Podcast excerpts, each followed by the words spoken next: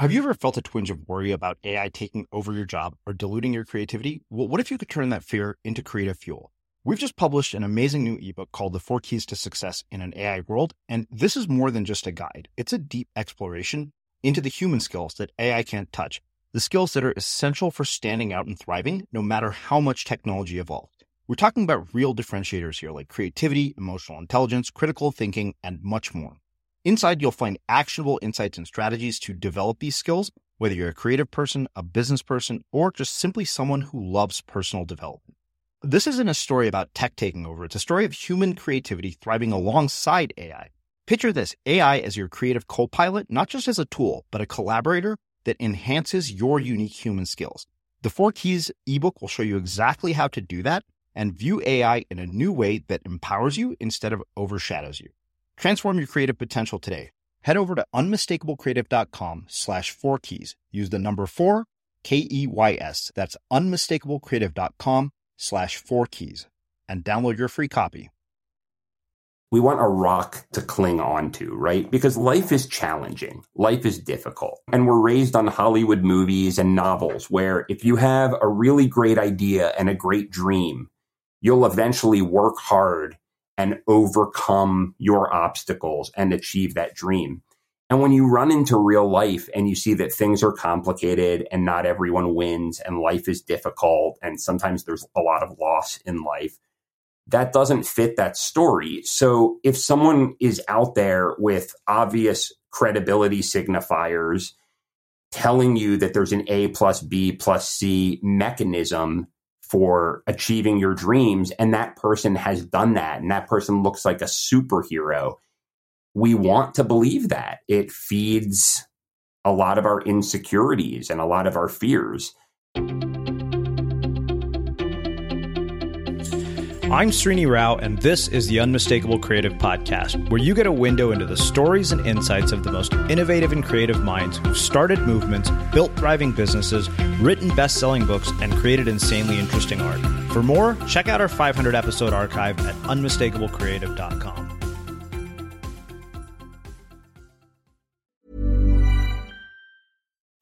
Life is full of what ifs, some awesome, like what if AI could fold your laundry?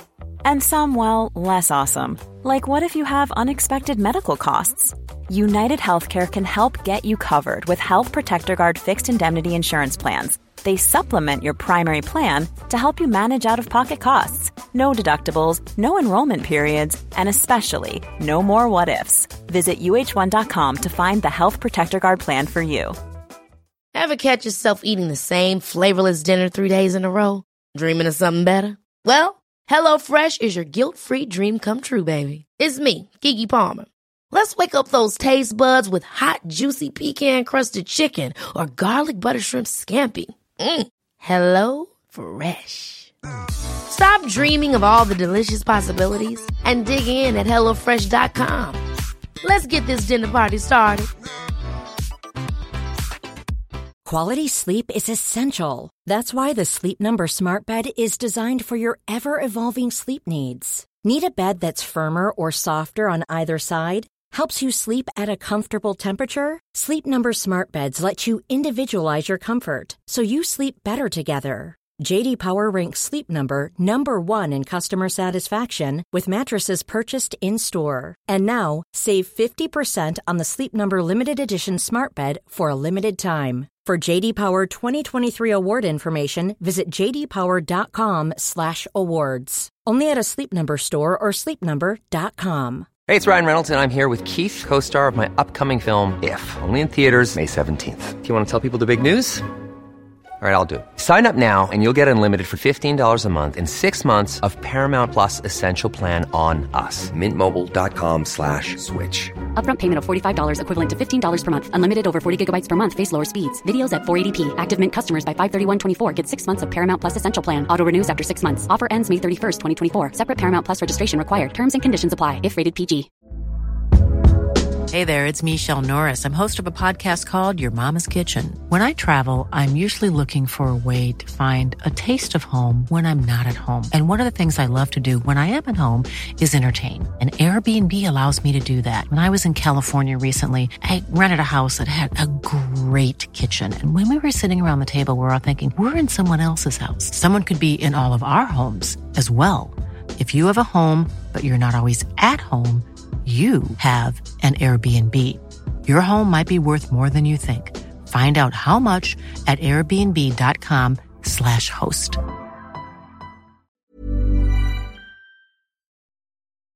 As creators, we're always on the move. Whether it's a live podcast event, a pop up shop, or a workshop, we're constantly interacting with community, and that's where Tap to Pay on iPhone and Stripe comes in. Imagine this you're at a live event, a listener loves your merch, or a participant wants to sign up for your course on the spot. With Tap to Pay on iPhone and Stripe, you can accept their payments right there and then, right from your iPhone, so there's no extra hardware or no delays. Total game changer. It's not just for creators, any business owner can do this. It's about making transactions smoother and much more personal, growing your business in your way. We've been using Stripe for our products and courses for a long time, and now with Tap to Pay on iPhone, you can take your business to the next level too. So visit stripe.com slash tap iPhone to learn more. Remember, folks, with Tap to Pay on iPhone and Stripe, your business is always at your fingertips. Mike, welcome to the Unmistakable Creative. Thanks so much for taking the time to join us. It's a pleasure to be here. I've been a long time listener. Yeah, so I always absolutely love it when uh, you know longtime listeners become guests because to me it's like the the biggest compliment in the world that they've actually done something with what they've learned on the podcast and from yeah. all the other information they consumed. So you have a new book out called The Hype Handbook, which we will get into. Uh, but before that, as a longtime listener, you know that I don't want to start by talking about the book, but I want to start with what I think is a very relevant question to the book, and that is, what social group were you a part of in high school, and how did that end up impacting the choices that you've made throughout your life and your career? So even though I am 43 years old, which I guess makes me Generation X, I was sort of hmm. an odd duck in that I was kind of like half nerd, half punk rock kid. So like I was weirdly obsessed with doing well in school and getting into a good college. I don't know where that pressure came from, but I was I was that kid who sort of made himself a little bit sick trying to get A's. Um, at the same time, all of my heroes were were derelicts and, and scumbags because I loved really rebellious art. So I kind of had all of my friends from the honors classes, and then I had this other group of friends who were like, you know, the kids who drew dead Kennedy symbols on their on their sneakers. So I certainly was not a jock. I'm not a very good athlete, but I sort of fit between those two groups. Hmm. So, I mean, over over the course of your career, like, how has each one of those groups influenced, you know, who you've become, where you've ended up? It's funny. I, I, think that that intersection section is exactly where I sit. I, you know, on one hand, I'm still very ambitious and care about extrinsic motivations or extrinsic motivators. So, um, I didn't sacrifice everything to become a novelist, even though I still love to write fiction. I uh, have tried to really master business so that I can turn, you know, my interests into money. Um, at the same time, even the book that we're going to talk about, I've always looked at unconventional sources of both inspiration and education that that weren't sort of just you know readily apparent. The people who were kind of the losers and the loners and the freaks. I always was have been throughout my whole career curious about what they had to offer. So i, I think i think i i use that combination every day. Mm. so there's something you say later on in the book which really struck me. You said when i was a freshman at the university of pennsylvania i went from being a highly driven ivy league bound academic star of my high school class to a lost and lonely kind of guy early in the year, I realized what had kept me moving forward for so long was an obsession with getting into a top college. Now I'd achieved yeah. my goal and I couldn't figure out how to take, best take advantage of actually being there. And I think the reason that struck me so much was because I felt like I had such a similar college experience. You know, uh, you know, I've read books written by other authors who were at Berkeley at the same time that, you know, I was there and it sounds like they're describing a completely different university. I'm like, this actually was possible. So yeah. why why does that actually happen to so many people? Like, why is it that you know we get there and you're like, oh, you have this smorgasbord of opportunity, you know, to meet people, to have life experiences, and instead, what you do is you check boxes that you know hopefully will get you a job.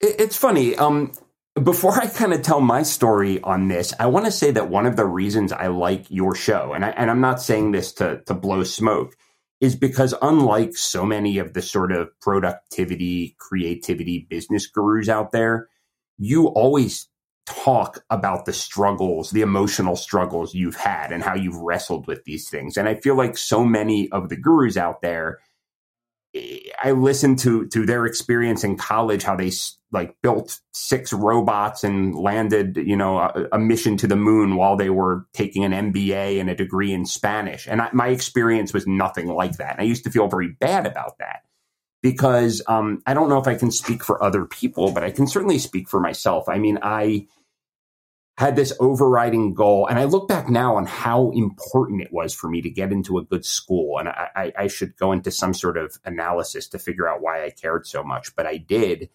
And when I got there, I thought my life was going to flower. You know, I, I was going to have fun, do interesting things, be a mover and a shaker. And I just sort of didn't find my groove. I, I, I, I didn't have that North Star. I was in the college and it was kind of like, okay, I don't, I know that I'd like to become a writer, but getting good grades in college doesn't really lead to that. I also know I'd like to be financially successful, but I don't want to go to Wharton, which is the business part of the school I went to.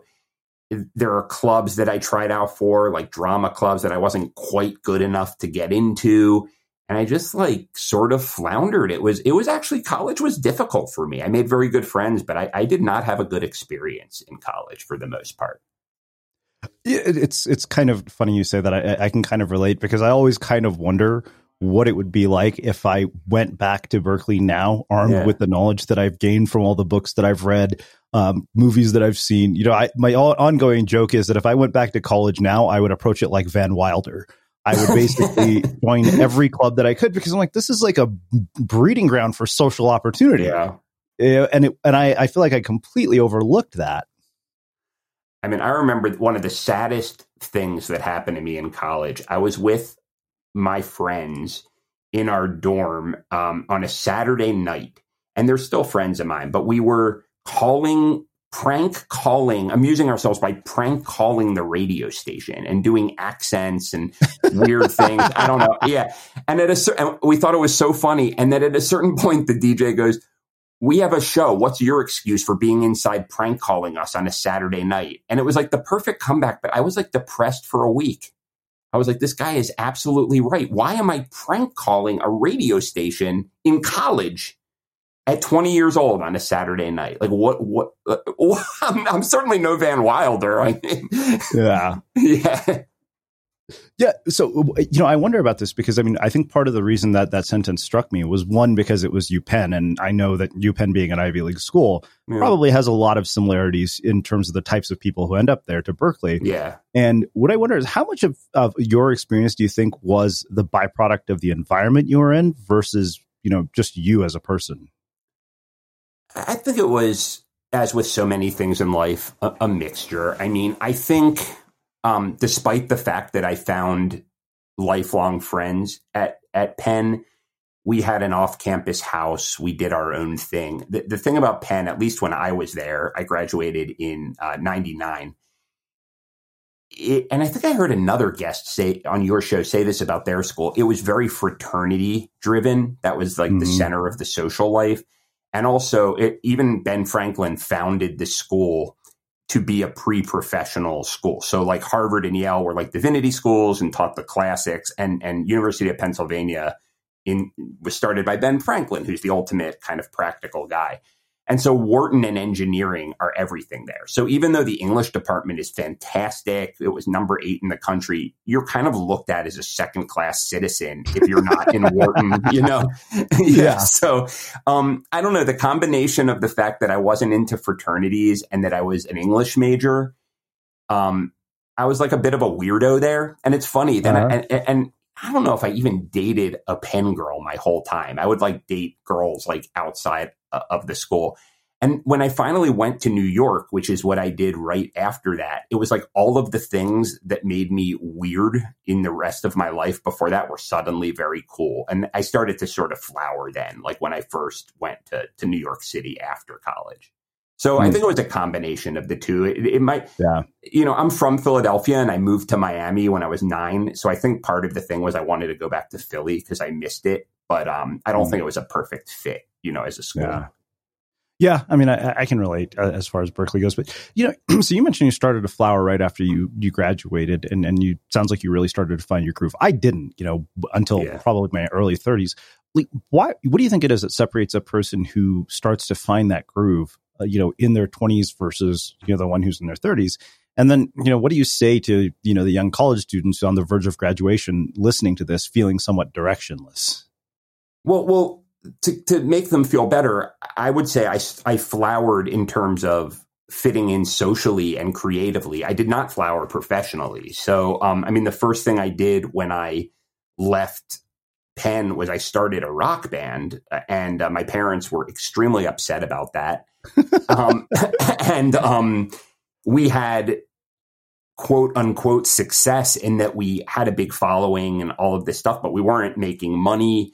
Um, my father would regularly have what I called closed door meetings every time I would go back home, where he would tell me basically how I was screwing up my life. So I, I, met a lot of girls for the first time, you know, and they were very pretty because it was New York, and um, I had a lot of fun, and I was create writing cool songs and playing cool music, but I wasn't professionally flowering. So I, I guess the one thing I might tell someone because I've had some success since then, whatever that means professionally, is that sometimes the crooked path or the side doors will get you there. Like you, you will use everything. I mean, I wrote a lot about that band experience in the book that just got published. Not only that, I based my entire marketing approach, which is how I make my living, on the lessons I learned playing in that punk rock band. So mm-hmm. sometimes I, I, guess it's such a cliche. Steve Jobs said it, right? But about the dots connecting. Sometimes you don't know how the dots will connect, but it's pretty painful when you're in it,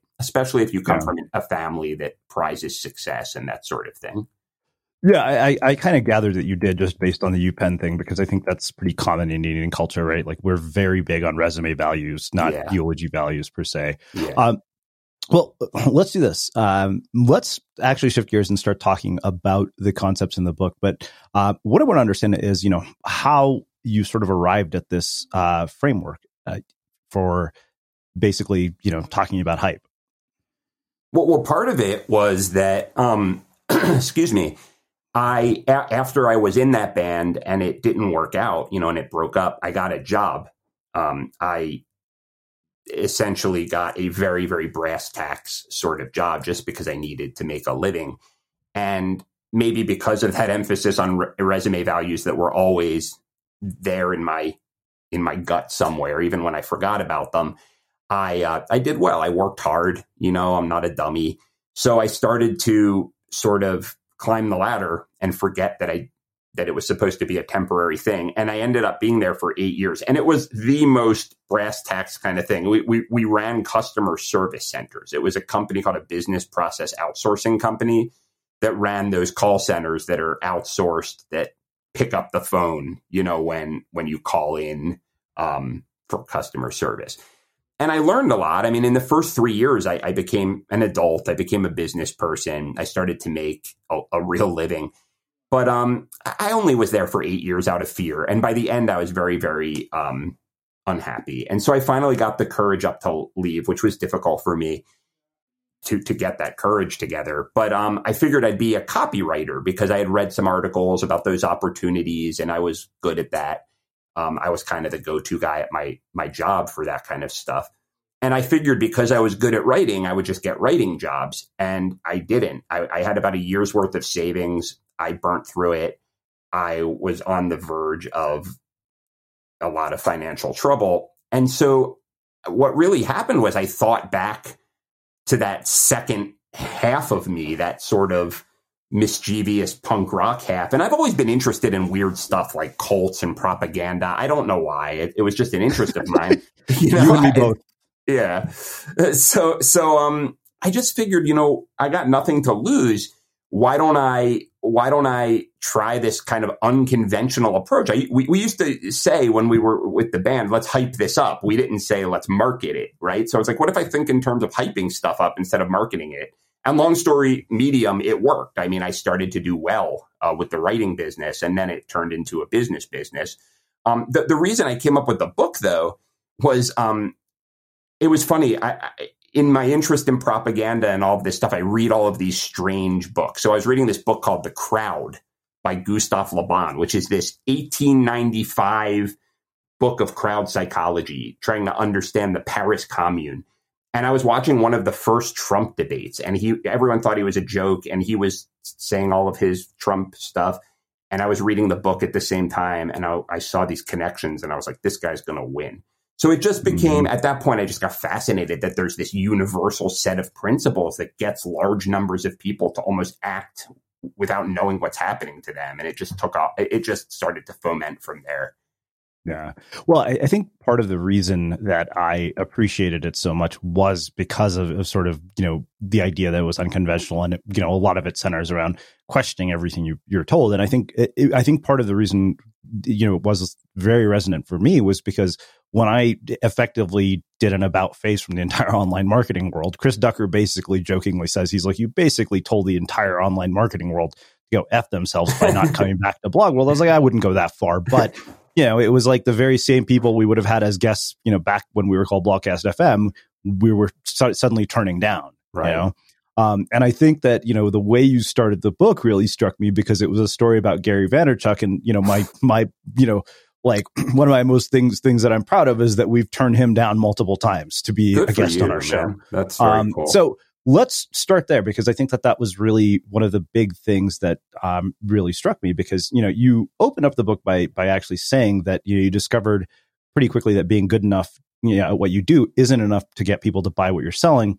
And you open it with this this first sort of idea of picking a fight and the person that you chose to pick a fight with was Gary Vaynerchuk. So let's start there Well, well, yeah, that's very cool about turning Gary Vaynerchuk down. I think you're maybe the only person to ever do that. By the way, three times. By the way, yeah, that's that's impressive. Um, well, yeah, I mean, at the core of a lot of what I call hype, and just a lot of the things I've always been interested in, from punk rock to propaganda to to cults, they they they bond with people, quote unquote, like them by pushing against people that they say aren't like them. And that's just a very, very, very powerful human dynamic that creates idea, the spread of ideas and, you know, dedication to, to, to a movement.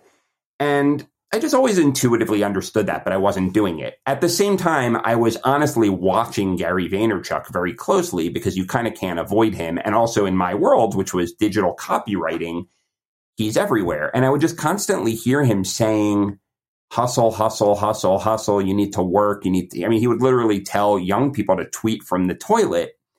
And then I would think to myself, you know, this guy started a digital agency. He used to have a wine selling company, which uh, seemed like a good company. But I would ask around and I would say, what um, campaigns has this agency worked on besides promoting Gary Vaynerchuk? And no one could tell me one. There might be one out there, but no one could tell me. Like Ogilvy and Mather, Crispin Porter Bogusky, you can find out what great campaigns they've worked on.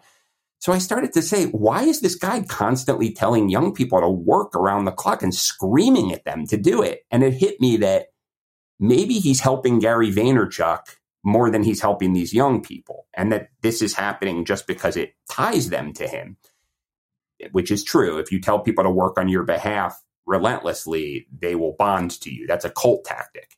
So I wrote an article in Inc.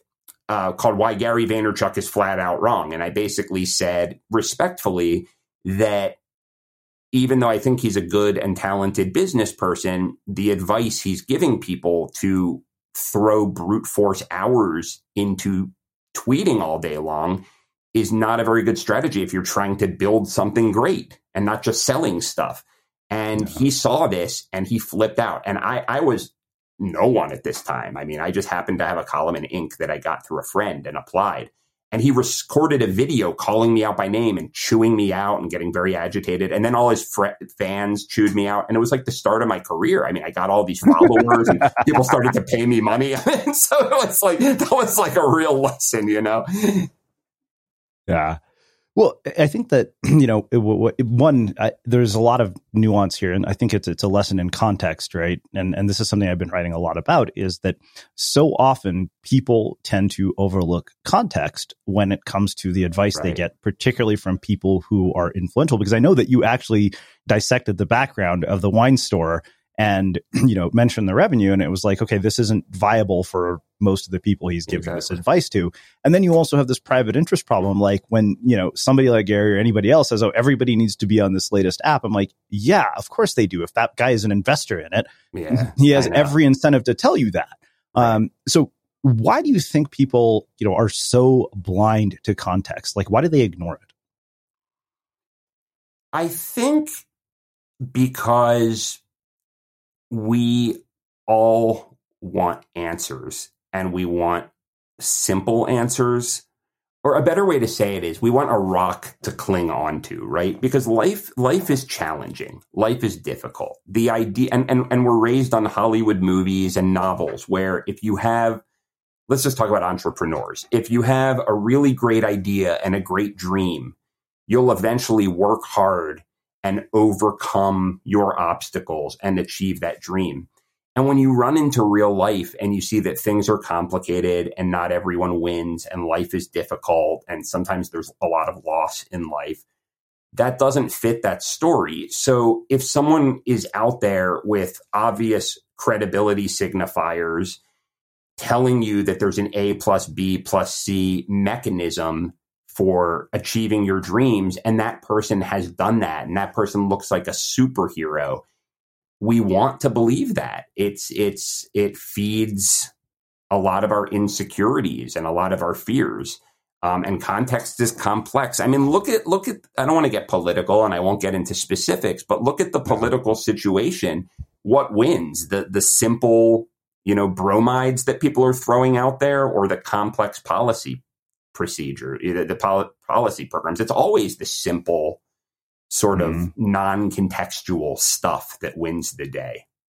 Yeah. Well, I mean, it's funny because you know we teach a uh, you know a, a, group of creatives and an unmistakable prime, and one thing I say over and over and over again to the people I teach is I want you to consider the possibility that everything I am telling you is complete bullshit. I love that. because you know, in the context of your life, it might be. Like, this is why I always jokingly say the best Tim Ferriss experiment in the world would be to drop your kids off at his house for a week and see how his productivity strategies hold up. Yeah.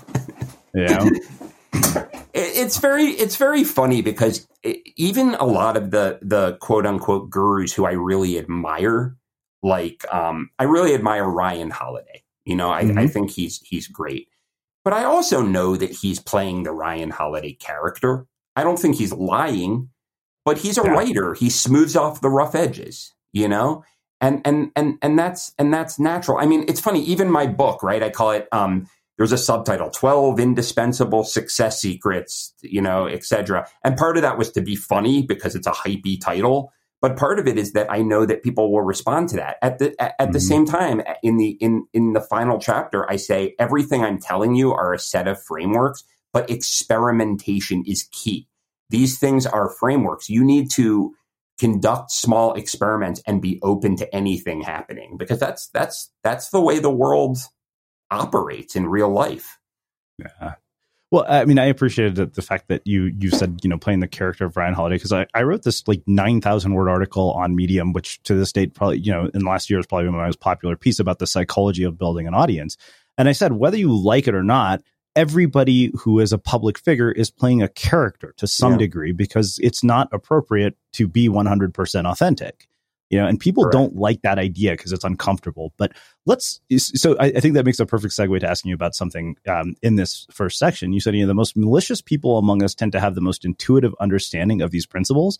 At the same time, most well meaning people fail to understand or reject outright these psychological realities. As a result, harmful products, ideas, and ideologies tend to gain the most traction, while those that have the most potential to help people and move society forward often flounder. So, how do we mitigate that?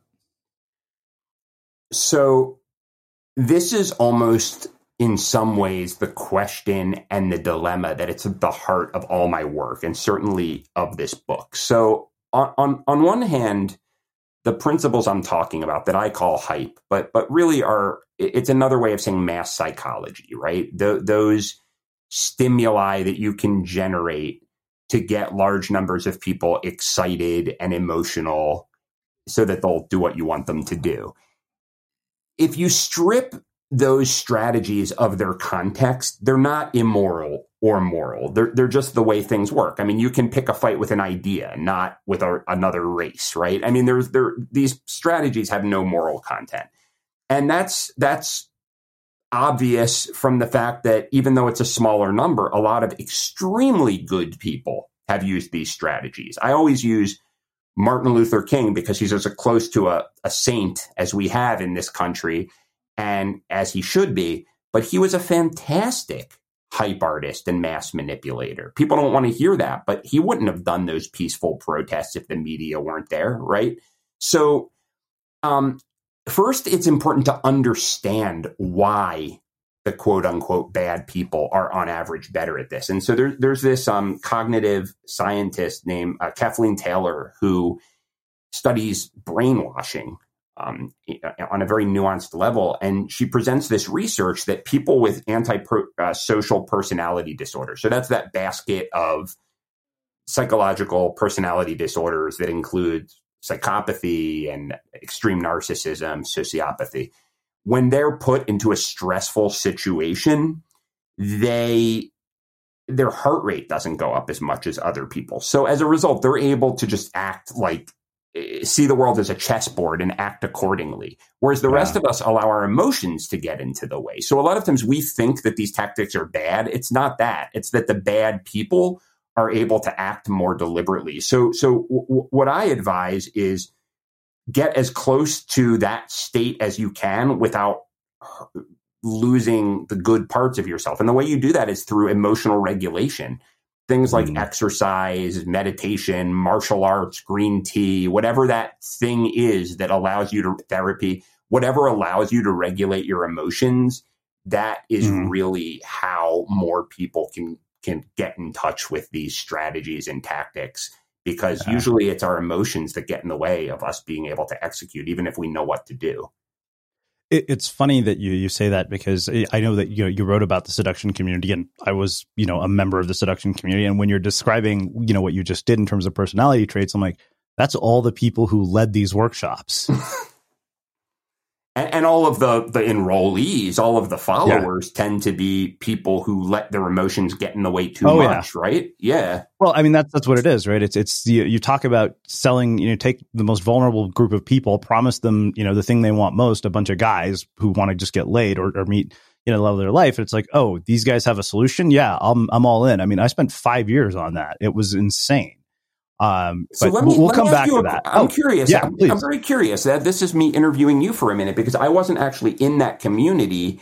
Yeah. But I was I was kind of shy with girls when I was young, and then I just sort of by trial and error learned what was a little bit more attractive. And usually it came down to confidence and, and being playful right. and being. But but it seems to me that people who are naturally good at courting and dating don't become seduction coaches. It's the people who were bad at it who had to reverse yeah. engineer it. But am I wrong? I mean, that would would be my no, assumption. no. You're you're yeah. you're you're absolutely right. And the weird thing I think about that community that was so ironic is that you know, I mean, Neil Strauss writes about this game. He said, you know, for as much as as you know, these guys were good at getting laid, most of them couldn't keep a woman in their life. Right, right. You know, and the thing right. is, what I realized, you know, I did one of their boot camps back in the day, and I remember the guy who dropped me off the airport. It's like, what did you think? And I told him, I said, you know what? I've just spent three days with you. and I don't know a fucking thing about you as a person.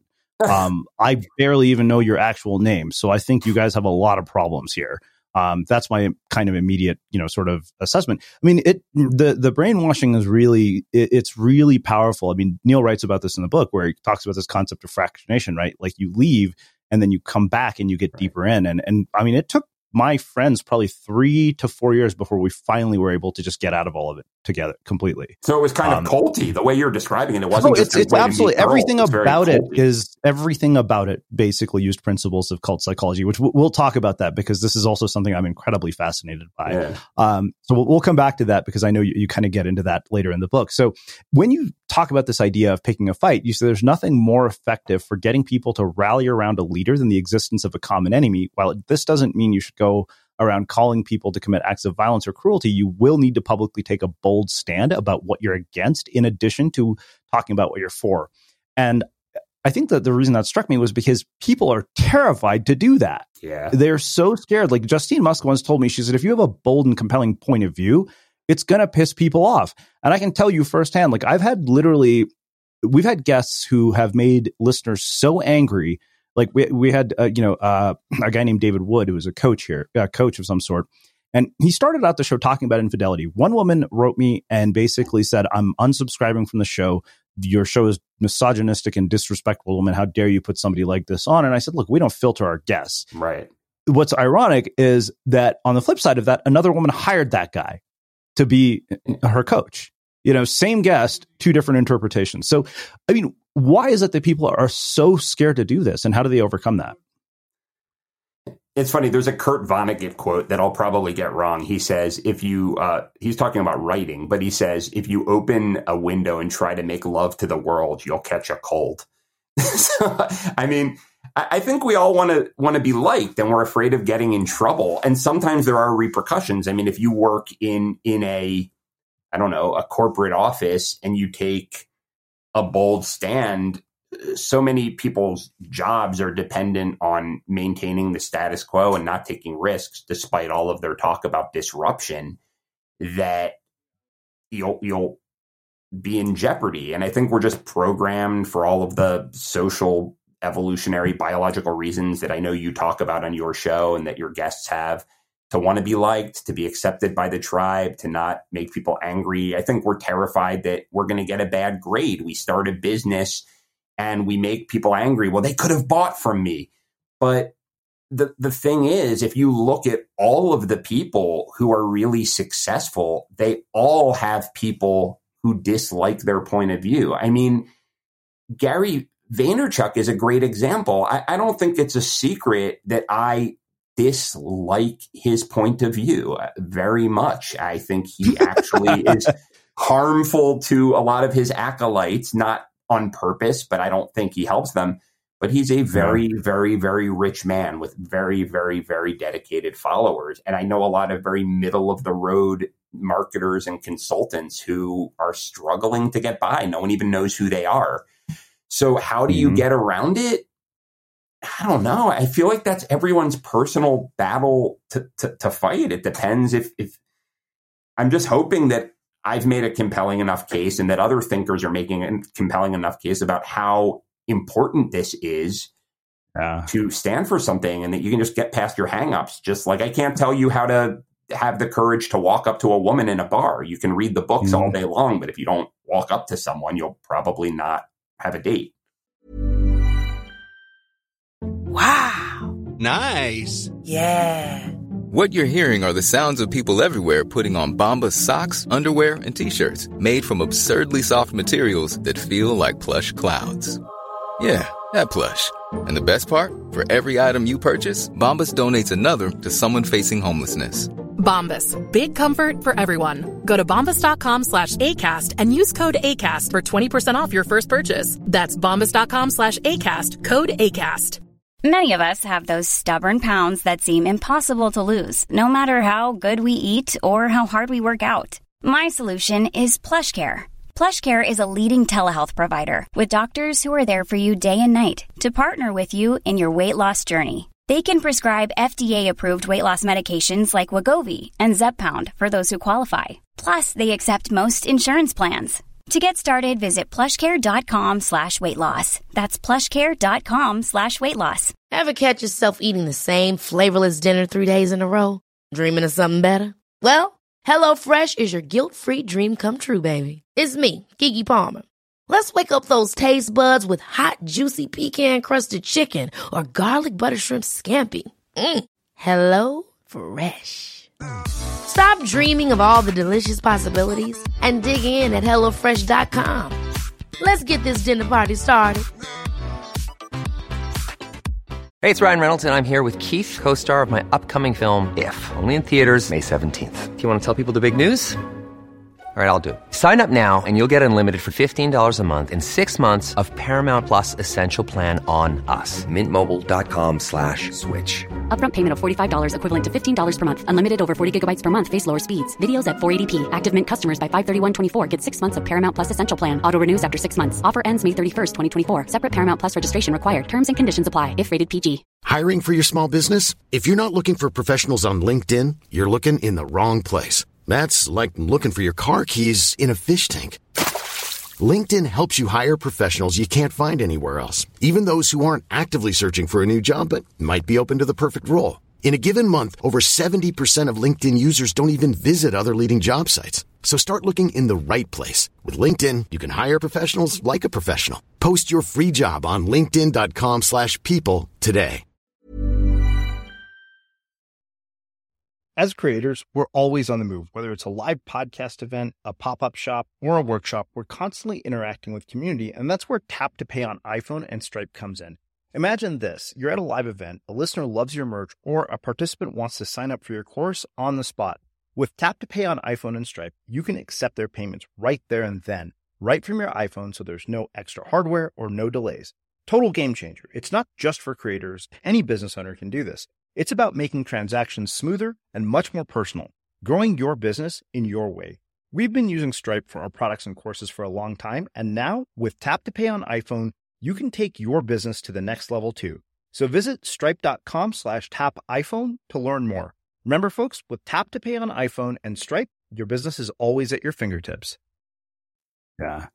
Well, let's talk about this whole idea of creating a secret society. You know, you said that what hype artists know is that secret cabals of powerful people who are helping each other out in the shadows really do exist. It was how Edward Bernays got America to eat bacon, how Andy Warhol got people to accept soup Kansas art, and how Dr. Oz gets people to accept strawberries as teeth whitener, which I didn't know, by the way. Yeah. And no matter where you come from, how much money you have, or who you know when you start out, it's a method available to you. So, how does this actually work? Like, let's just take, for example, I want to create a secret society for my listeners. What would that look like?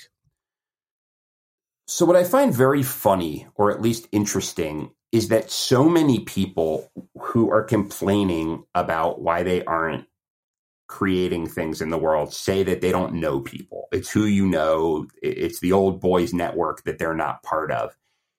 And if you start thinking of powerful people that you want to get to know as human beings first and start using some of the wonderful technologies not to just tweet around the clock but to connect with these human beings it's amazing how doable it is to become friends with interesting important people who all have each other's back so an, Yeah. an example and, and it's a lot easier to do now because like for example before i had met you, Serena, you were kind of a, a celebrity in my world because in my, I- that's weird, right? But but there's this niche of of um of podcasters and of creativity thinkers in this very corner of the internet, and you are. I looked up to you in that way because I listened to your show. So you have credibility signifiers, you do good work, you have followers but my, I don't know, 299 million of the 300 million people, if not more, don't know who you are. But that doesn't Yeah. matter, right? It doesn't matter. And you're connected with the same people, the, the, powerful people in your space. You know Ryan Holiday, right? So Yeah, And- well, I always joke that I'm the most well, kno- you know, well known. Per- I'm the most connected person that nobody has ever heard of. Okay, so what what I'm saying is you people should focus on giving things to powerful people and important people that they have to give that's desirable to them that's cheap for you to give up. So I'll, I'll give you an Mhm. example. Um, I mean, uh, first of all, you have the podcast. So yeah. you can reach out to people and say, I'd like to interview you. And even if you didn't have a big following, which you do, even in the early days, you can say, I'm a big admirer of your work. I'd like to talk to X, Y, and Z. And you can, you know, my ego right now is puffed up because you're quoting from my book. I mean, there have been podcasters who just read a list of questions, right? So I think highly of you, right? So in other words, look for human connection. So one thing is something I used to do. I used to go on Twitter and I would monitor people that I was interested in meeting. And they would tweet their typical business stuff. And then sometimes they would tweet out something, and I'm using Twitter because that's what, what was big when I was doing this. But they yeah. would tweet out something that was very human about themselves. So one example is Brian Clark, the Copyblogger guy. I saw that he was booking Henry Rollins as a speaker, and then he mentioned a band or two that was like an underground band. And I'm like, I think this guy likes the same kind of weird music I like.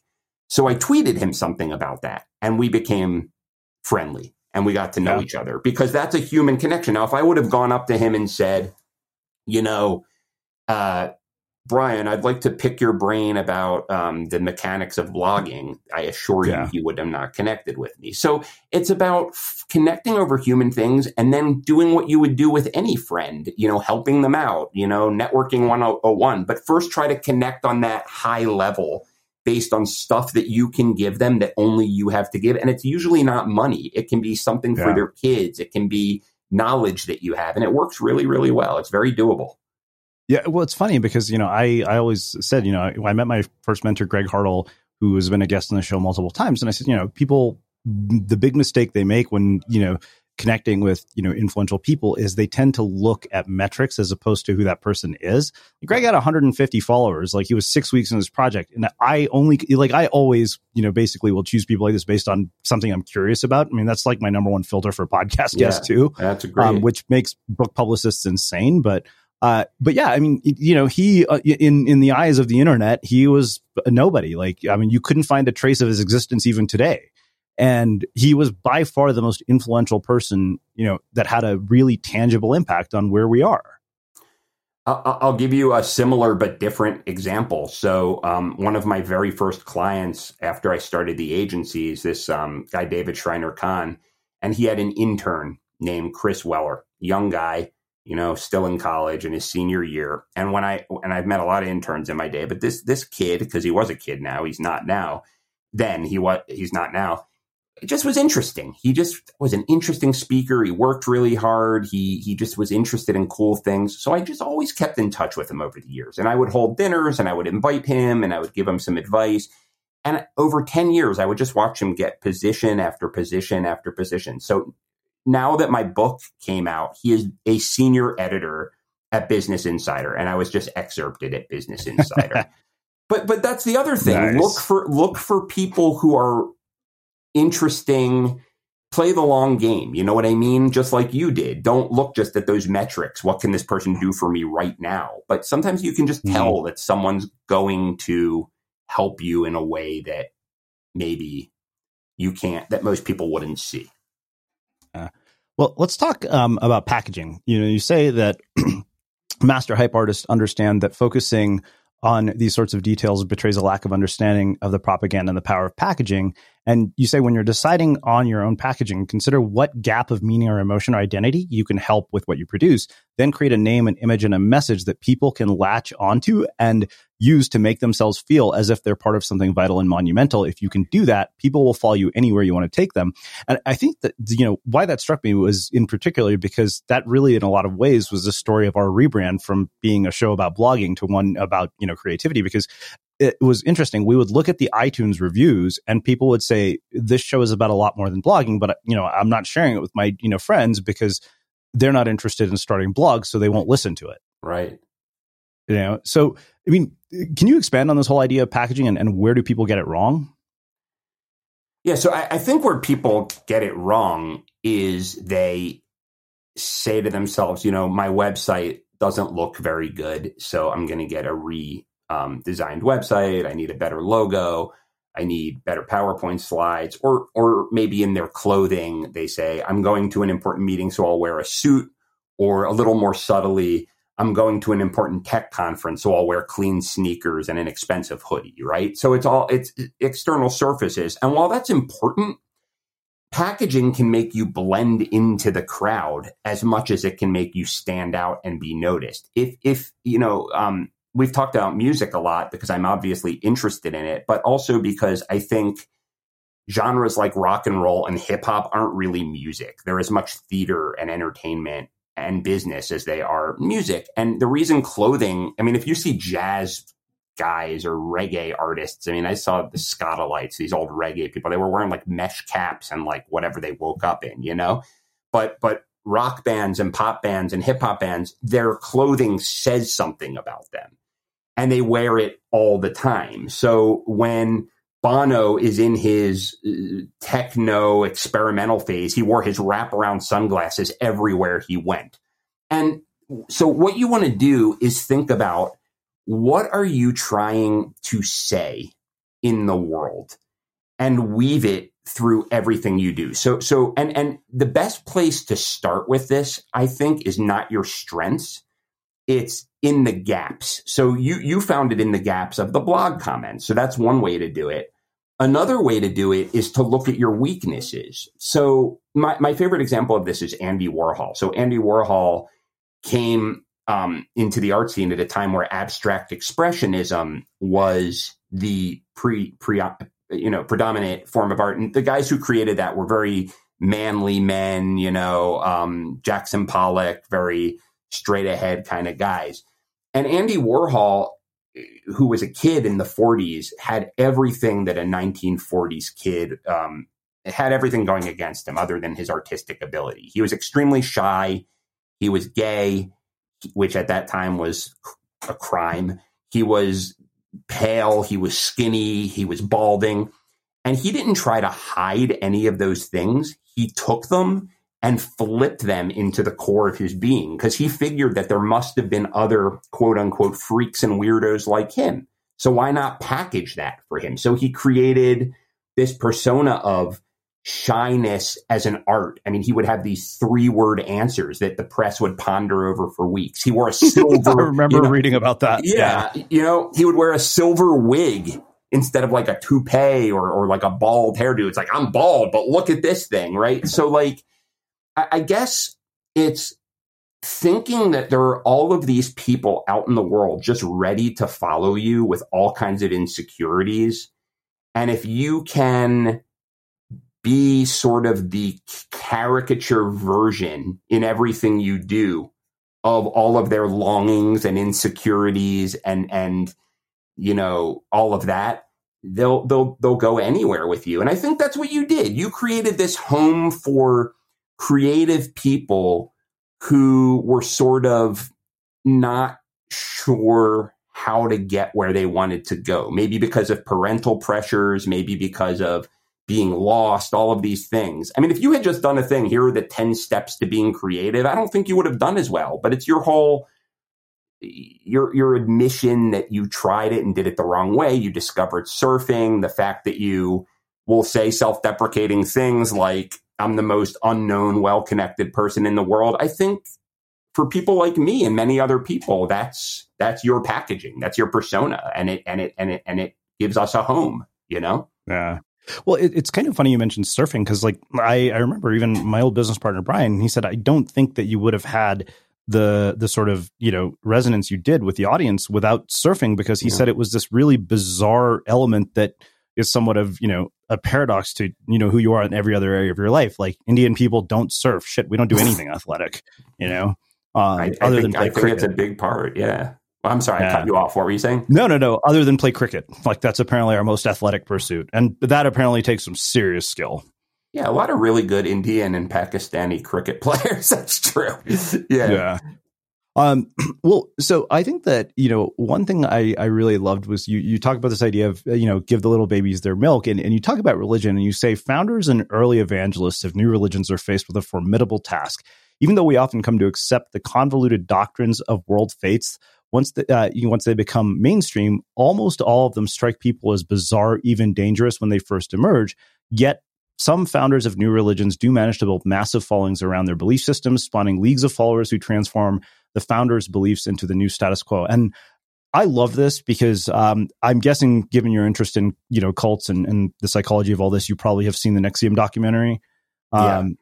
And I was watching the the sort of I, I, last night we were watching one on Scientology that uh, Leah Remini has has done, and you know I think that the the question that really kind of emerged for me is okay, great, like we understand this, and I think that that's that's one of the the dangers of being in a position where people look up to you and admire you is that you have the potential to abuse that power. Um, you know, I, I know certainly that I've been in a position where I'm like, oh, I could abuse my power here, but that would compromise many of the things that I've done. And I see this all the time. And, and so I guess the question then is, is, okay, how do you do that without becoming, you know, the next Keith Raniere and ending up, you know, in jail for 125 years? So there's a lot here, right? I mean, I, I think these principles exist whether we want them to or not. And there are always going to be people who can figure figure them out. Usually the the the, the bad people, right? The the the Keith Raniere's. So the fact that you could have abused your power and didn't is why more people like you need to understand this stuff. So w- what really bothers me and has bothered me for a long time is that the people who intuitively understand mass psychology will will often start cults and and steal from people and promote bad ideas. Whereas the people who are very well meaning they, they're they're full of the kind of doubts you just expressed. Well I, I can't really use these strategies because i might abuse them. Don't abuse mm-hmm. them. You know what i mean? Yeah. it's it's like I, I was i was talking with somebody recently about something I was worried about with my daughter. I have a 10 year old daughter, and I was saying, like, oh, you know, she's really spending too much time on the iPad because of this pandemic, but I've been a softie with her. Maybe I'm, I'm worried that I'm a bad dad, you know? And, and my friend was like, the fact that you're worried that you're a bad dad and you're trying to take steps to mitigate it is exactly why you're not a bad dad. So I think it's the same thing. I think more people who are well meaning need to learn this stuff. Mm, yeah. So yeah, I think that, that that's it's so fascinating. So I wonder when you when you look at this, you know, specifically talking about this example, and you think about you know things like Landmark Forum, Tony Robbins, all these people. I mean, they're effectively employing you know mass persuasion tactics to get people to do things. You know, like I, I remember um, I went to Steven Kotler's uh, you know flow seminar, and one of the things he said is that it's something really dangerous. And I, I remember I think I wrote an article about this. You might have commented on it about why we should never make um, major life decisions after peak experiences. Oh yeah, I think but, I did. You know, you look at what happens in a seminar room, and what happens is, you know, these people basically put you in a state of flow. And then at the end of that, because you're in a state of flow, there's an upsell. And Kotler actually says the worst thing you can do when you're in flow is to make financial decisions. And yet so many people do. So, I mean, how do you resolve that sort of paradox? Because, like, you know, I don't think Tony Robbins has bad intentions per se, but I can tell you just from seeing, you know, things like Landmark, where you know I, I know a lot of people I know because I've done Landmark and yeah. you know the information is phenomenal the organization is a shit show but there are a lot of people who their whole life becomes Landmark and then yeah. they you know Landmark says oh the only reason all the good things that have happened in your life are happening is because of us you might be asking the wrong guy because I veer toward distrusting um, the sort of figures that that play on those things. I mean, what what I often tell oh, you people, and me both. yeah, yeah. I mean, what, what what I often tell people about Tony Robbins. Um, I know a bunch of people have done Landmark, and I, I also saw a weird dedication that seemed unusual to me. You know, but with Tony mm-hmm. Robbins mm-hmm. in particular, I'll often say to them, tr- instead of following what Tony Robbins preaches why don't you try following what he does? Because they're often at odds. So like Tony Robbins will will tell all of the people in the audience this advice, but it's in some ways for the reasons that you stated, the incentives are misaligned because he's a marketer first and foremost. So the way he presents his advice is not just meant to give you the best possible advice. It's meant to get you in that flow state so that you buy more of his stuff. Otherwise, every person in that arena would be a millionaire and most of them are not. Um, Yeah. Most of them are far from it, and most of them fall right back into a state of whatever misery they were in and then pay for Tony Robbins again. So maybe instead you should look at Tony Robbins and say, okay, this guy constantly promotes the fact that he does seven hour talks where he doesn't take any breaks because that creates um, a superhero dynamic. It makes him this magician, and we tend to follow people who can do astounding feats. So, is there any way you can frame what you do as more astounding, as as as the um, as the packaged version of Ryan Holiday instead of the real Ryan Holiday? So, what I would say is. Yeah, learn from people what you can learn. But if you're susceptible to being swept away, start by looking at what they really do and see if there's a discrepancy. Yeah. No, I, I I love that so much. All right, so that makes a perfect segue to talking about this idea of you know being a trickster, uh, which right off the bat, I think the you know immediate uh, you sort of reaction for most people would be like a trickster. That sounds horrible. You say using the tools of the trickster is often the only way for those of us who start off without advantages to catch up. Fortunately, if you choose to avail yourself of this brand of benevolent mischief, which that is by far my favorite phrase in the entire book, like benevolent mischief, um, you can do so in a way that actually adds to the lives of those around you. So I guess, you know, how do we become, you know, benevolently mischievous? I think a trickster is different than a liar. And I think our forefathers and foremothers were much wiser than us in this because in every mythology, there's a trickster character. I mean, a lot of us know about Loki from the Avenger movies, but um, that's based on a, on a real mythological character. And almost every culture has a trickster figure. And, you know, Christianity turns the trickster into to Satan but it was never a satanic character. It was somebody who played with um, the was not a straight ahead. They always took the crooked road. They were a jokester. They caused mischief, but they always made the world better in the end. They usually were the god of art. You know, like Hermes is the trickster in, in Greek religion, and he invented the lyre, which was in Greek mythology the first musical instrument, right? So, um, I, all of this nerdy research to say that if we really think about it, this thing I'm calling being a trickster or benevolent mischief, when not used to hurt people, makes the world a much more colorful and richer place. Um, people used to say about P.T. Barnum that they really knew that his that his exhibits weren't real. You know that they that, that they were kind of fake, but they didn't care because it was so much fun and it was always presented with a wink and a nod.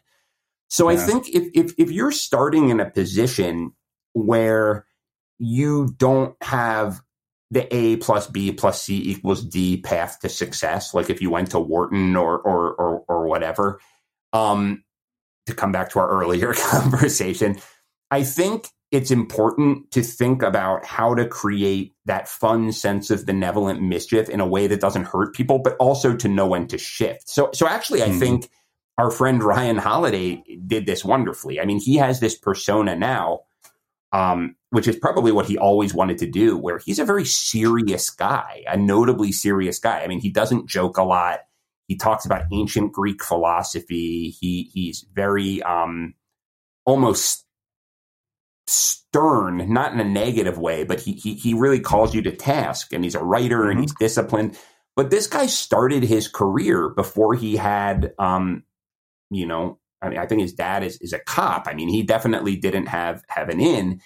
He he was the guy who, you know, defaced his own billboards to get attention from Tucker Max. He had Sasha Grey on the American Apparel billboards naked for a mm-hmm. clothing company. And what was so brilliant, he shifted. He said, he wrote a tell all book saying, These are all the things I did to be mischievous. Don't do them. But if you do, Yeah. use them wisely. Wink, wink. And then he completely changed his image. Now, if he would have stayed a trickster, he would have ended up Dennis Rodman after a while. That's what you don't want to do. you know? Dennis Rodman, who apparently can go to Vegas to hook up with Carmen Electra in the middle of the NBA Finals and come back and still win. I mean, you know that that that that version of the Bulls was ridiculous, but that's another story altogether. yeah. yeah. All right. So this is, you know, another thing that, you know, you, you talk about here is, you know, becoming a, mag, a magus and you say hype artists recognize what many of us do not that we see as extraordinary qualities are often inverted weaknesses. The magus finds the gem buried in the dirt of his greatest weaknesses and broadcasts it to us as such. And, you know, to me, like when you say that, I can't help but think of Donald Trump. Yeah. That's a great example.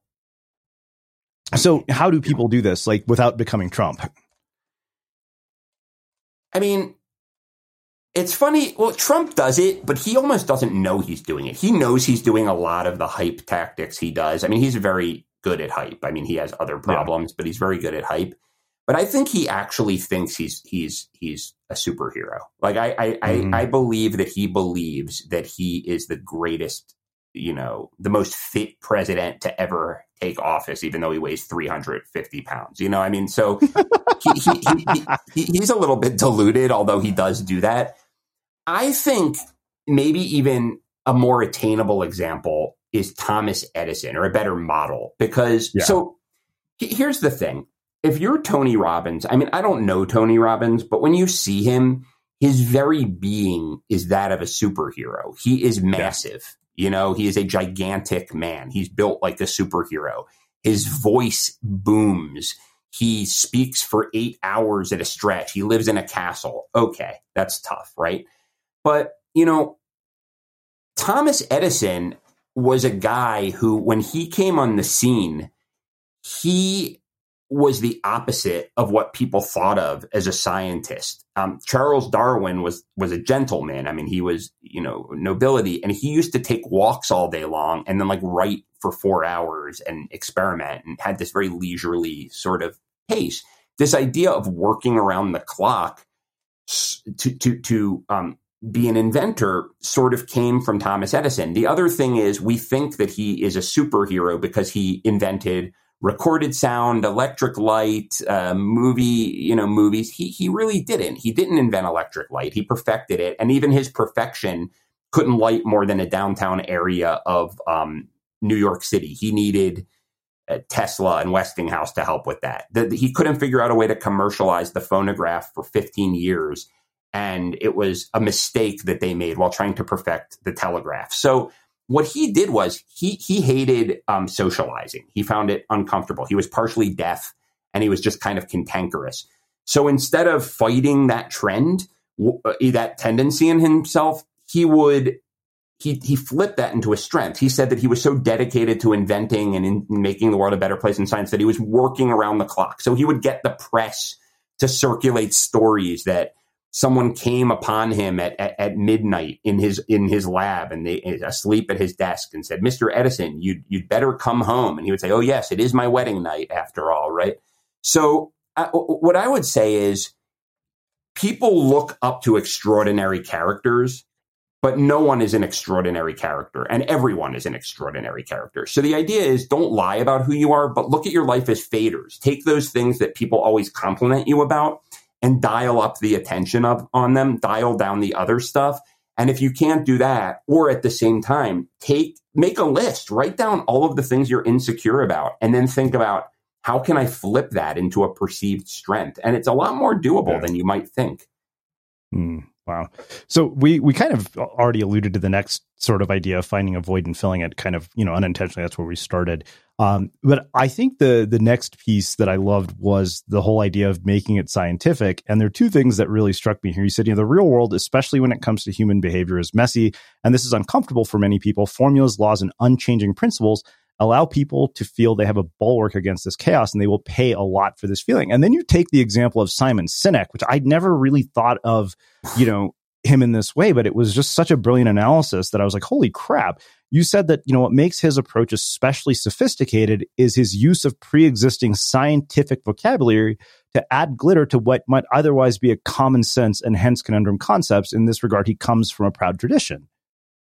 So, yeah. you know, explain this to us in, in more detail. Cause I, I, that to me was just mind blowing. I was like, wow, that's so true. Well, something I found really interesting about Simon Sinek that, that I didn't know until I started doing research. was his background. I mean, I always just assumed because of the way he talks and always talks about dopamine and norepinephrine and whatever, and that he, he wears spectacles and he has that kind of half British accent. I just always assumed he was like a social scientist or, or something like that. Yeah. And his only working experience that I know of that I can find, professional experience before becoming Simon Sinek, the the the author of Start with Why and and multi-million dollar speaker, is advertising. I mean, he worked at big advertising agencies. He is 100% a professional marketer.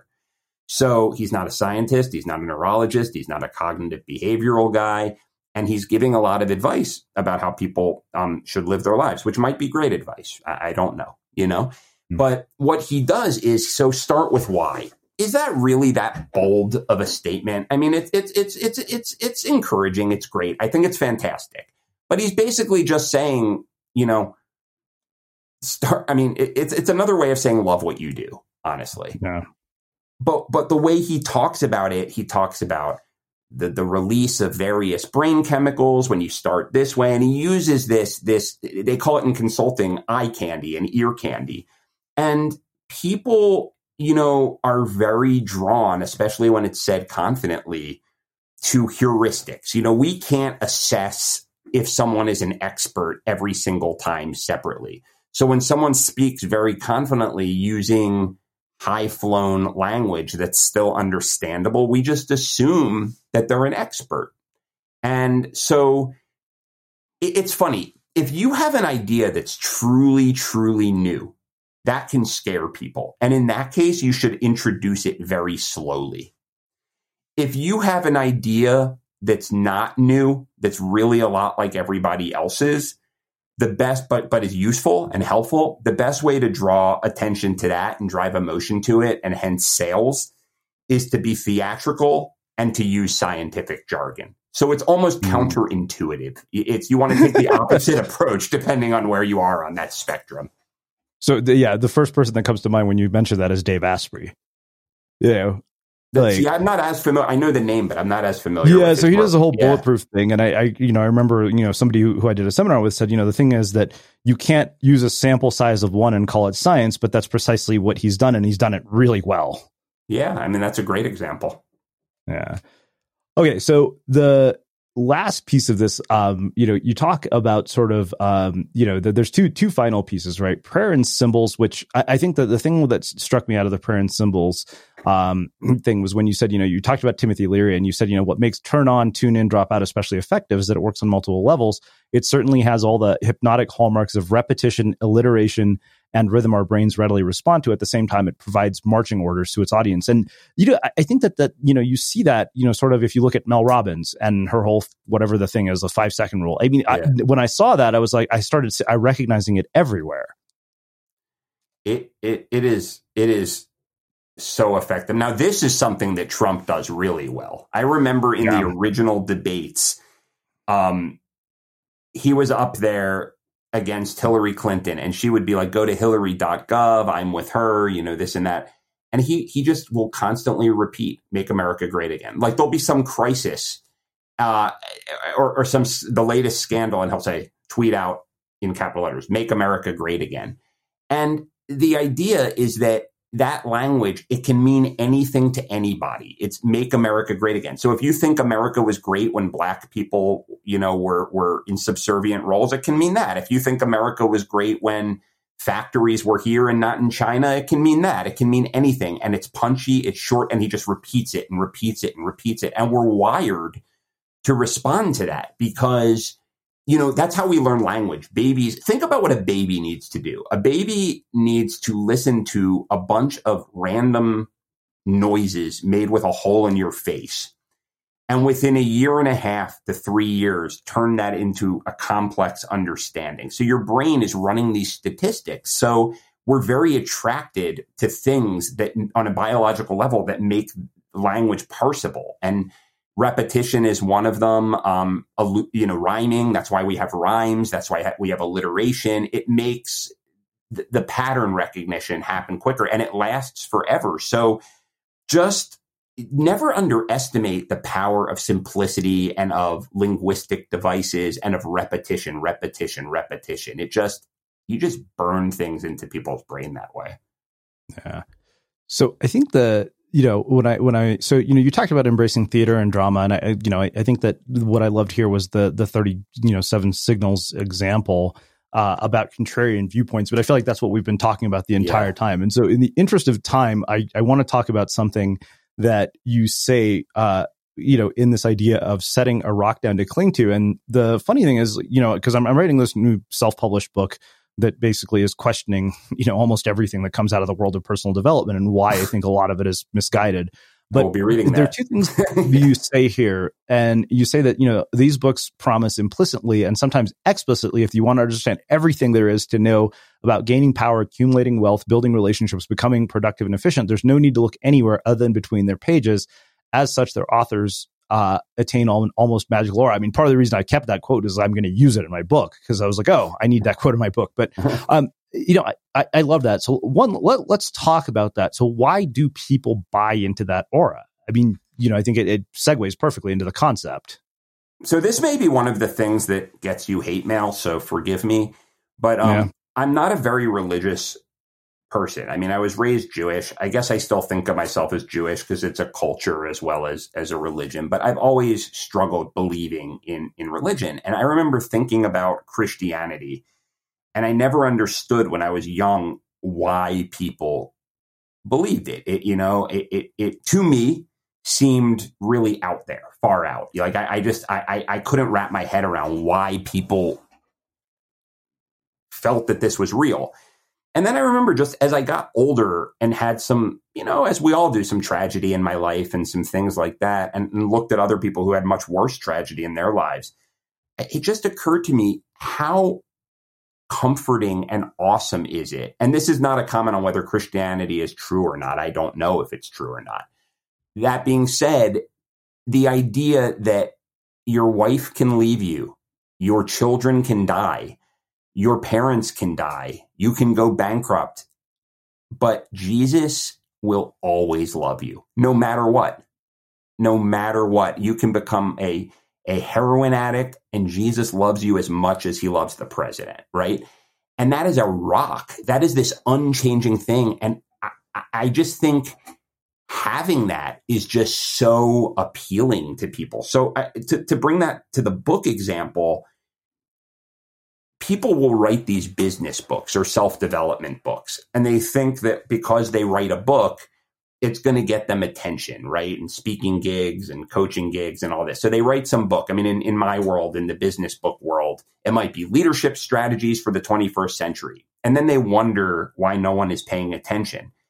What the, the real gurus do, the really big personal development and business authors do, they create a Bible, not a religious Bible, but it's basically the implicit, implicit ideas. You can read this book and learn everything you want to know about everything. I mean, the seven habits of highly effective people. It's learn these seven habits and you will be a highly effective person.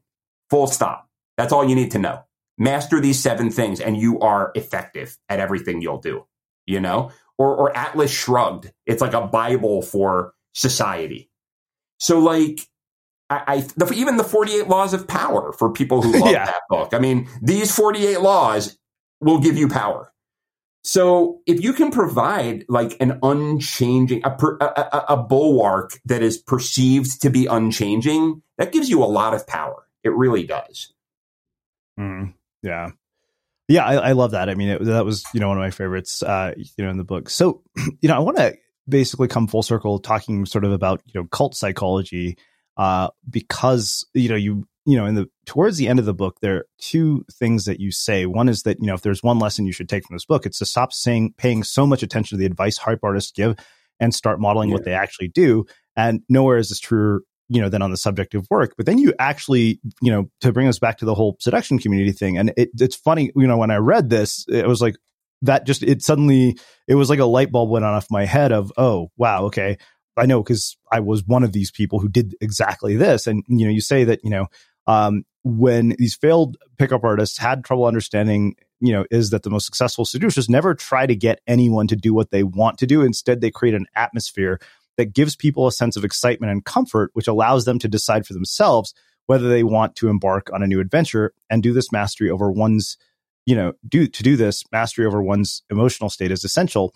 And and you know, part of the reason i brought that example up is because i, I don't think that's just about pickup artists. Like if you want to build an audience that's highly relevant. Right. Now now the, the piece you're speaking about is is drawing people it making them feel like they made the decision themselves. Which piece is it yeah. that, that, yeah yeah, I, it's it's funny because someone wrote me an email. It was it was uh, sort of a fan email slash critique, and the person was right. And I wish I could fix this in the book. You know, you always see your mistakes, but what they said was they were conf- you know they were confused about. On one hand, I was saying that you should give people commands and tell them what to do, and they'll follow you. And on the other Yeah. hand, I was saying that you should get people to make um, their own decisions. And I didn't really make clear in the book that that those two things can exist simultaneously. So I think on a global level, if you sort of give people, you- you're not saying that you, you know you're you're you're not telling them directly, but you're saying just to the world, this is the recipe for success, health, wealth, whatever. They'll follow that. But if you're sitting in a room with people or a group of people and you try and you create the perception that you're trying to maneuver them into doing something they don't want to do, especially if it's for your own benefit, not for their Yeah. benefit, they will react. I mean, there's a concept called psychological reactance that I actually had in the first draft of the book, but then Jonah Berger's new book came out, which is really good, but he ta- had a whole chapter on it, so I so I took out the term. But it's Yeah. this it's this concept that we are just wired. If if people try to push us to do something and we perceive that that they're doing it for their own benefit, they will push back even if it's good for them. And so yeah, I mean, um I don't know what question I'm answering, but I think it's yeah, you got to know that. I mean, I think so. I used to think that if someone wasn't doing what I wanted to do, I had a hang up about this, that I should push harder because it meant I was weak otherwise. Um, I, I just I don't know. It was the way I grew up or whatever. But you have to be strong. You got to push. You got to wheedle. But I realized that if you don't give people space to make their own decision and give them suggestions, you, they're, if if they, if they're forced to do what you want them to do, they're going to sabotage you in the long run. Yeah, no. So, um, wow, you really have, have packed this with so many, you know, insights. Like, I mean, we went longer than we normally ever would, you know, just because I feel like there's so much here. Um, so obviously, you know, I'm to finish my final question, which I know you've heard me ask a thousand times. Um, what do you think it is that makes somebody or something unmistakable? For me, it's become, you know, it someone who finds side doors. You know, I am always so attracted to people who think they have a recipe for life, find out that that recipe isn't going to get them to an unmistakable place, but aren't willing to settle for that. So they try all kinds of side doors. And that's what makes where they get to so unusual and weird. It's like someone was trying to become um, a novelist, but that didn't work out. So they tried every crazy side door and ended up inventing narrative video gaming. I mean, to use a random example, I always find those stories so amazing and those people so interesting that, that I think that those are the people I really find unmistakable. Amazing. Um, well, I can't thank you enough for taking the time to join us and share your stories and your insights with us. This has been one of my favorite conversations I've had this year. Um, well, thank you, Where can people find out more about you, your work, the book, and everything that you're up to? Yeah, well, the book is is you know in these crazy pandemic times. I mean, probably for most people, the easiest thing is to go to Amazon.com or BarnesandNoble.com. I mean, if you can, if your bookstore carries it and you can get there, that's certainly an amazing thing to do. Um, you know, my work is in a couple of places. I mean, my company is called MicroFameMedia.com. That's that's a, a a marketing agency. I call it a hype agency um, michaelfschein.com. Um, one of the most fun things or the things I enjoy the most is I, I have, there's a site that I, um, it's just a landing page called hypereads.com. So I stole this idea from Ryan Holiday, but I twisted it through my punk rock lens. I mean, I was reading all of these strange, unusual, weird books of, you know, not stoic philosophers, but cult leaders and rock managers and propaganda artists. So I make recommendations of those kind of books, and it's really become a, a community. We trade a lot of emails and have a lot of fun. So if you are interested in going deeper in these topics, that's a good way to do so. Amazing. Well, uh, like I said, this has been absolutely fantastic. And for everybody listening, we will wrap the show with that. Thank you for listening to this episode of the Unmistakable Creative Podcast. While you were listening, were there any moments you found fascinating, inspiring, instructive, maybe even heartwarming? Can you think of anyone, a friend or a family member who would appreciate this moment? If so, take a second and share today's episode with that one person because good ideas and messages are meant to be shared. Ever catch yourself eating the same flavorless dinner three days in a row? Dreaming of something better? Well, HelloFresh is your guilt free dream come true, baby. It's me, Keke Palmer. Let's wake up those taste buds with hot, juicy pecan crusted chicken or garlic butter shrimp scampi. Mm. Hello Fresh. Stop dreaming of all the delicious possibilities and dig in at HelloFresh.com. Let's get this dinner party started. Hey, it's Paige DeSorbo from Giggly Squad. High quality fashion without the price tag? Say hello to Quince. I'm snagging high end essentials like cozy cashmere sweaters, sleek leather jackets, fine jewelry, and so much more. With Quince being 50 to 80% less than similar brands. And they partner with factories that prioritize safe, ethical, and responsible manufacturing. I love that. Luxury quality within reach. Go to quince.com slash style to get free shipping and 365 day returns on your next order. Quince.com slash style. Have you ever felt a twinge of worry about AI taking over your job or diluting your creativity? Well, what if you could turn that fear into creative fuel? We've just published an amazing new ebook called The Four Keys to Success in an AI World. And this is more than just a guide, it's a deep exploration into the human skills that AI can't touch, the skills that are essential for standing out and thriving, no matter how much technology evolves. We're talking about real differentiators here like creativity, emotional intelligence, critical thinking, and much more. Inside, you'll find actionable insights and strategies to develop these skills, whether you're a creative person, a business person, or just simply someone who loves personal development. This isn't a story about tech taking over, it's a story of human creativity thriving alongside AI. Picture this AI as your creative co pilot, not just as a tool, but a collaborator that enhances your unique human skills. The Four Keys ebook will show you exactly how to do that and view AI in a new way that empowers you instead of overshadows you. Transform your creative potential today. Head over to unmistakablecreative.com slash four keys. Use the number four, K E Y S. That's unmistakablecreative.com slash four keys and download your free copy.